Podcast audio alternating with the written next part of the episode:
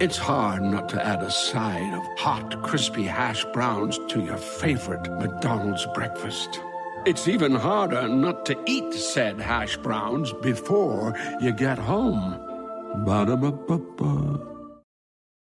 Everyone knows therapy is great for solving problems, but getting therapy has its own problems too, like finding the right therapist, fitting into their schedule, and of course, the cost. Well, BetterHelp can solve those problems. It's totally online and built around your schedule. It's surprisingly affordable too. Connect with a credentialed therapist by phone, video, or online chat, all from the comfort of your home. Visit betterhelp.com to learn more and save 10% on your first month. That's BetterHelp H E L P. Civics 101 is supported in part by the Corporation for Public Broadcasting. You know, I'm someone who is new on the job. I don't pretend to have all the answers. This is Chris Pappas on the phone with me a few weeks ago. He's a first term congressman in the U.S. House of Representatives, and he also just so happens to be my representative in New Hampshire's 1st Congressional District. I called him up to ask, in short, what he does all day. What does it mean to be a representative? You get voted into office, you head off to Washington, and then what? You know, there are really um, two ways that you look to be a good representative. One is by working on legislation here in Washington that can be of help to people back in New Hampshire.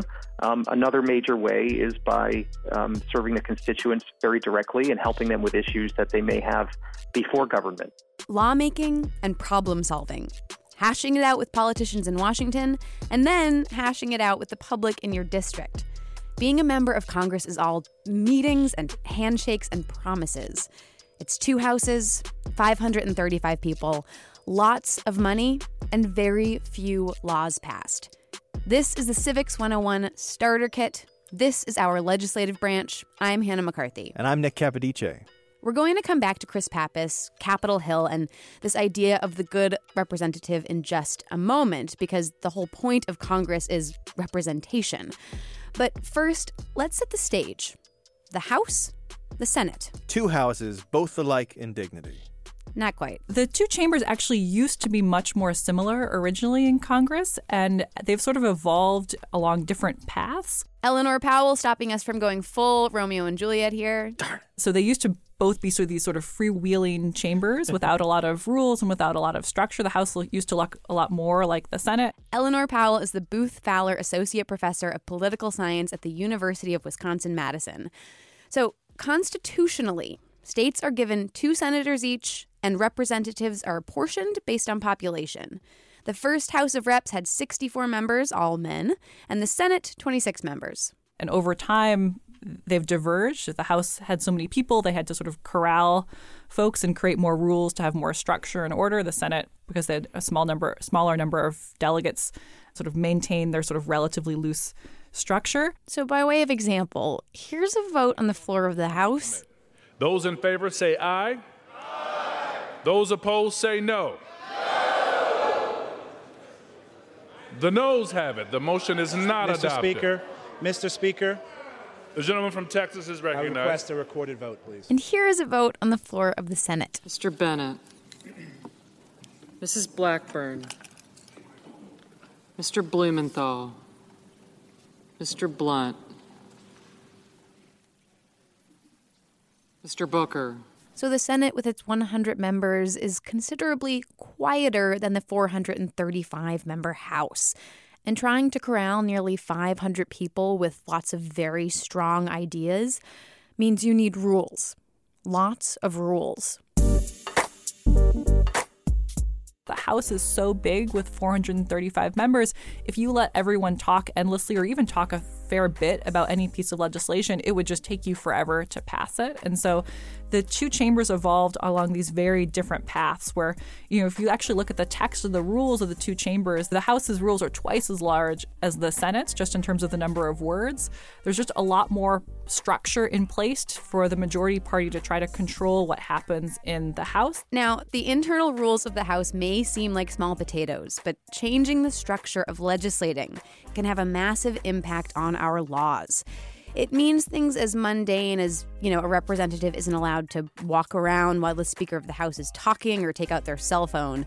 But it can also mean how long a rep can spend debating a bill, or how long they have to read that bill before it goes to debate. Like if you give legislators more time to read a bill, then you eliminate those situations where a bill gets jammed through the House last minute with a bunch of sneaky stuff thrown in. Exactly.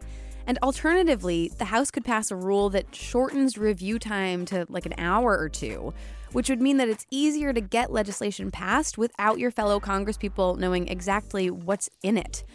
One of the first things a new Congress does, and we get a new one every two years because representatives serve two year terms, is ratify the rules for the term. They keep a lot of what the preceding Congress had in place, but they change a lot too. You do need a two thirds vote to make that happen, but with some concessions to moderates, the majority can get it done. And because the House has this two year turnover, the rules change pretty frequently. Things are a little different in the Senate, though. The Senate, by contrast, because senators are elected to six year terms, and those are staggered six year terms, so they don't adopt new rules every two years. They essentially, their rules continue throughout the, the course of the Senate. So that means it's actually a little bit harder to change the rules in the Senate, whereas in the House, you can just make whatever shifts you want at the start of the new Congress. The Senate, you have to decide how you're going to change the rules, and it's pretty hard to like technically change the rules. All right, so if the House is dealer's choice poker, where the majority names the game at the start of every hand, the Senate's like a night of Texas Hold'em. Unless, of course, the dealer, aka the Senate Majority Leader, opts to go nuclear.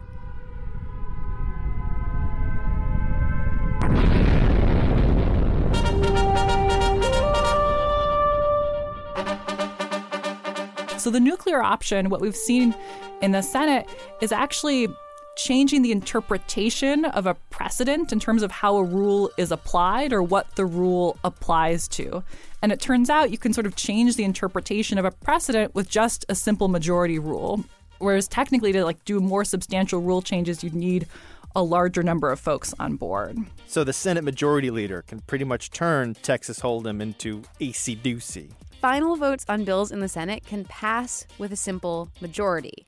But in order to get to that final vote, you need a supermajority, that's two thirds vote, to end debate on a bill.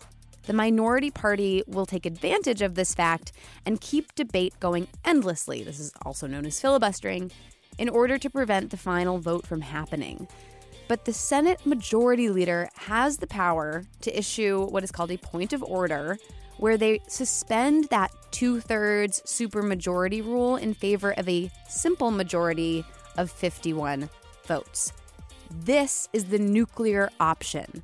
Basically, eliminate the minority stalling tactic so that they can all get to a final vote. Okay, and because that final vote is a simple majority, it means the majority party can pass the legislation they want to without any trouble from the minority party. So, wait, why isn't this happening all the time? It basically grants the majority party absolute legislative power. Well, think about it this way senators do have those six year terms, but the elections are staggered. So they're constantly being replaced, and the majority party can always flip. So if a Democratic majority leader uses the nuclear option one year, a Republican majority leader might use it the next. That is a dangerous little game to play. Right? If there's any doubt as to whether the legislative branch is exciting, just remember that stuff like that can go down and the stakes are high. But what are those stakes exactly? Are they voting on the same thing in the House and the Senate? So they do have uh, notably different powers. So the, the big distinction is in the House, uh, spending bills have to or- originate in the House, and the Senate has the confirmation power. So essentially, anytime. Um, a cabinet secretary or a lower level appointment or an ambassador, any of those things that go through sort of advise and consent, the confirmation of the Senate, that only goes through the Senate, not the House. The House is supposed to be the people's chamber. It's big, it's rowdy, it's proportional. And the framers gave the people the power of the purse. That's money bills. They're also the ones who bring impeachment charges, and that's not just against the president, it could be any civil officer of the United States. Of course, the Senate does have to confirm all of those money bills, and they get to act as jury in impeachment cases. And then they also get to give advice and consent on presidential appointments. It feels like the House is sort of the shoot from the hip, reach for the stars chamber, and the Senate is the let's sit down and think this over for a while chamber. Just like that hot teacup and saucer metaphor that George Washington may or may not have invented, that the House is the hot tea and the Senate is the saucer that cools the tea? Which makes sense if you think about the House as a microcosm of the country at large and the Senate as a slightly more curated group. The House also gets to choose the president if no candidate gets an electoral majority. The Senate gets to pick the vice president in that situation. Oh, and uh, fun fact the Speaker of the House is actually third in line for the presidency. That is way more power than I expected the Speaker of the House. Life is a highway, and on it there will be many chicken sandwiches. But there's only one McCrispy. So go ahead and hit the turn signal if you know about this juicy gem of a detour. House to have. And it brings something up that I would like to get straight leadership positions. Yes. It's, uh, I would say, unquestionably the most important formal duty for the parties is selecting chamber leadership. This is Stephanie Langehennig. She researches U.S. politics and policy, and she gave me the rundown on leadership, starting with the Speaker of the House. There are a limited set of kind of official duties that are defined by the chamber rules. So these, you know, include deciding who can speak on the floor and how the agenda is going to be structured and how different information is going to be disseminated and controlled. Does that mean they can prevent any bills from coming to the floor for a vote whatsoever? Exactly. It's a ton of power.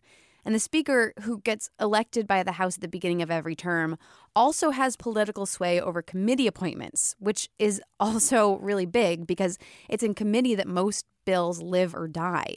If you get a good appointment, you can have a say in whether the bills that matter most to you actually make it to the floor. Basically, the remaining party leadership structure in the House and the Senate is determined by the party caucus organizations. So, in the House, the majority leader and the majority whip, so the person who's whipping up the votes, it's literally called that for that reason. So you go into, you know, the Democratic Party and try to get them to vote on certain pieces of legislation. Basically, you're doing the dirty work, I would say. Um, but they operate just below the speaker in terms of party leadership.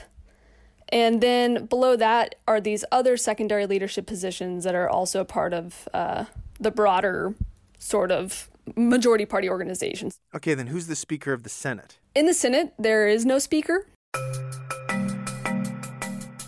Um, so, per the Constitution, the president of the Senate is the vice president of the U.S. So, right now, that's Mike Pence. And so, the president of the Senate technically presides over the chamber's proceedings, um, though the rules of the Senate give the holder of this position little authority. It's actually pretty ceremonial, I would say. However, I should also say that in recent years, we've seen um, the the president of the Senate or the VP come in and be the tiebreaker, right? So we've seen Mike Pence come to the Hill a few times and, and break ties in the Senate. So they can be really important. However, by and large, they don't really do much. Most of the time, actually, the vice president doesn't even show, and the Senate has to appoint an interim presiding officer that they call the pro tempore president of the Senate, which I've actually heard is a really boring job because at any one time, there aren't that many people out on the floor. And so the majority leader is actually the most powerful Senate leader. I think because the majority party leaders have so much power and they they really dictate how the agenda is set, um, they hold an enormous amount of influence in the way that policymaking and just the general flow of the day to day plays out. As we know, the majority leader has that nuclear card in their back pocket. But being in charge of the agenda is a huge deal too, as we know. It means that you get to decide what's going to be debated on a given day, which means you can also decide what will not be debated. The rest of the structure is pretty similar to the House. So the Senate's also got whips, majority and minority, who help the majority and minority leaders, respectively. There are caucus chairs who preside over caucus meetings, conference chairs who organize party members. Hold on. The word caucuses, I hear that word all the time and I'm not sure exactly what it means. Caucuses are organizations that can effectively be whatever you want them to be, right? You've got really popular ones like the Blue Dog Democrats or the Congressional Black Caucus or, you know, the Freedom Caucus, things like that, where it's pretty easy to find a membership. Well, I, I should say the Freedom Caucus is not easy to find a membership on record for, but the Congressional Black Caucus, you can find, you know, a website and who's in their their caucus and how many people are in it and what their policy priorities are. But some of these other ones are really pretty low key and hard to get a handle on. In the House, caucuses are formal. They receive recognition and funding from the chamber. In the Senate, they're informal, and they don't. A caucus is basically a club with a focused interest that meets and discusses how to get legislation passed that benefits that interest.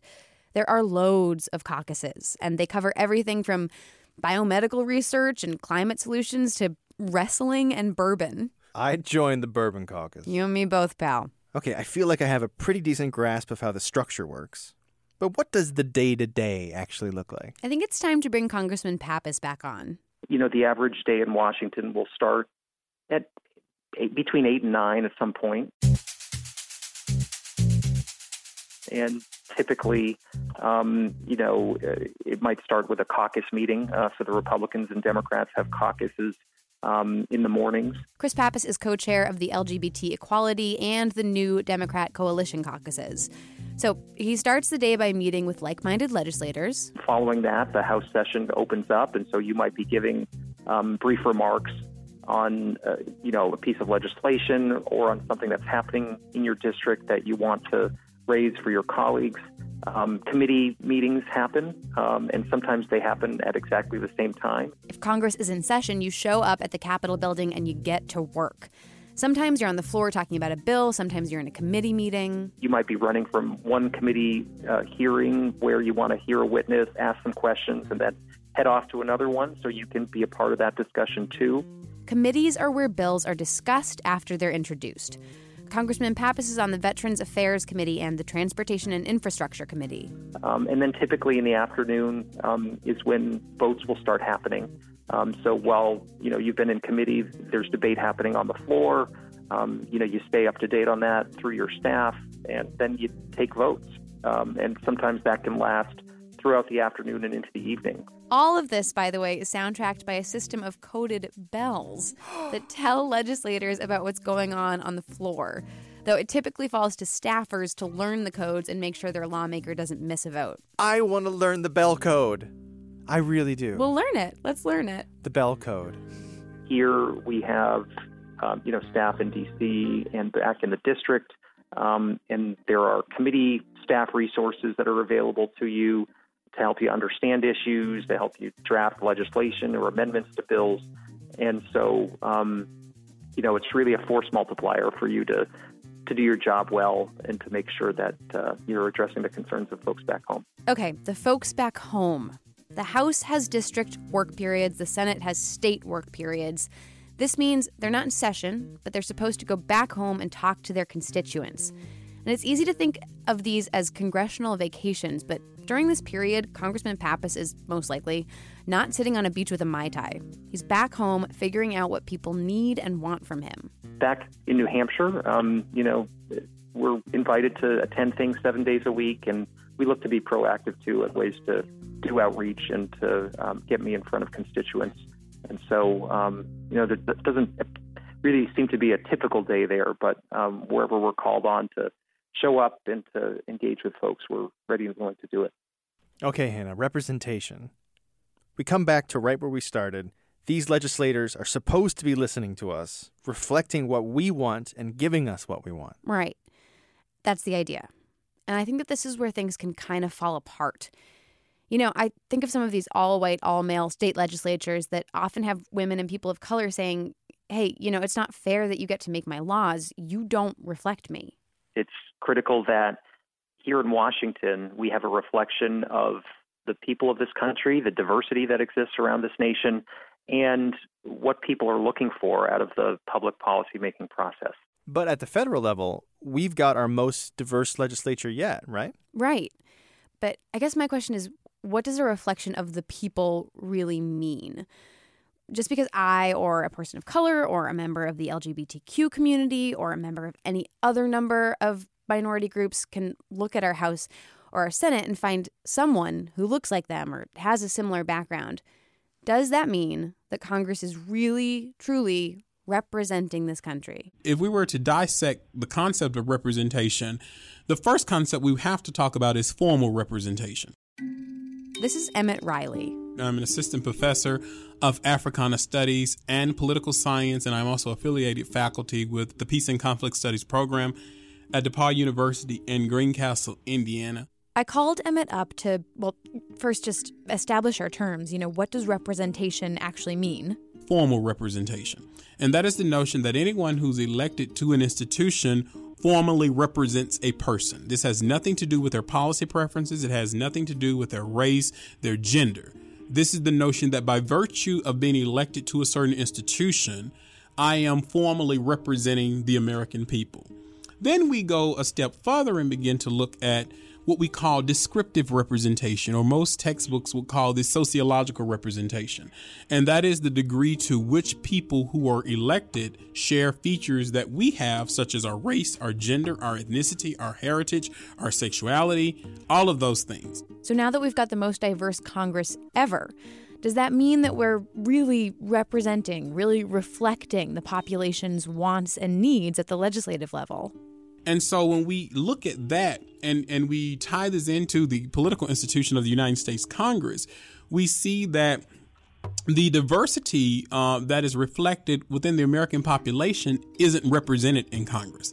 Despite the fact that this last Congress that we elected is the most diverse Congress in our in congressional history, it still does not mirror the population that we have in the United States. What Emmitt is saying here is that even though there are more people of color and women in Congress, it's still an institution that is predominantly white and upper class, which is not what America looks like. So, what would happen if Congress did look more like the American population? The diversity in the makeup of the composition of an institution has profound consequences on the types of policies that are produced. That is, what types of policies do women pursue if they're given a chance to be to be represented in Congress?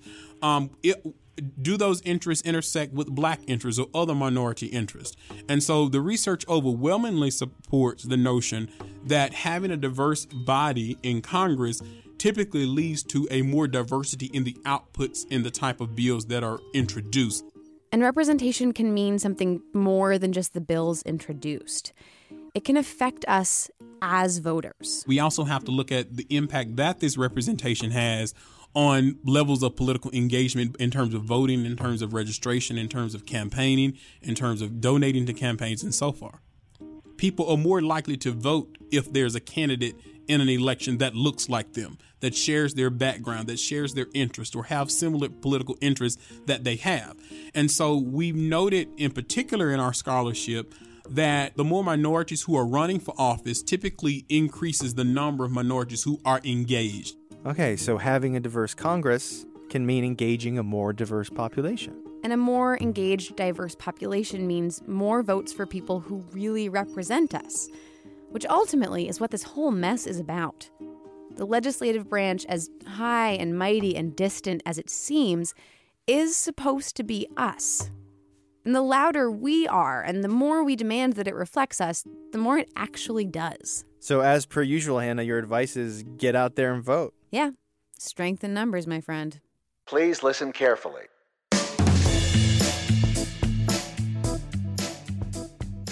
Now, if you're sitting there thinking to yourself, uh, that's it, you forgot the whole lawmaking part of being a legislator, Hannah, and you'll never work in this town again. Well, pump the brakes, dear listener, because we've got a whole episode on how a bill becomes a law in this starter kit. Now that you know the framework of Congress, you're ready to learn what goes on inside of it. This episode of Civics 101 was produced by me, Hannah McCarthy, with Nick Capodice. Editing help from Jackie Fulton. Erika Janik is the one who schedules back to back committee meetings and skips them all day to hang out with her dog. Maureen McMurray thinks rules were meant to be broken. Music in this episode by Young Carts, Quincas Moreira, Shaolin Dub, Christian Bjorklund, Blue Dot Sessions, and Jahzzar. There's a lot more to see and hear at our website, including our newsletter subscription sign up. Every other week, we put all the fun stuff that does not make it into the episodes into our extra credit newsletter. That is at civics101podcast.org slash extra credit. Civics 101 is made possible in part by the Corporation for Public Broadcasting and is a production of NHPR, New Hampshire Public Radio.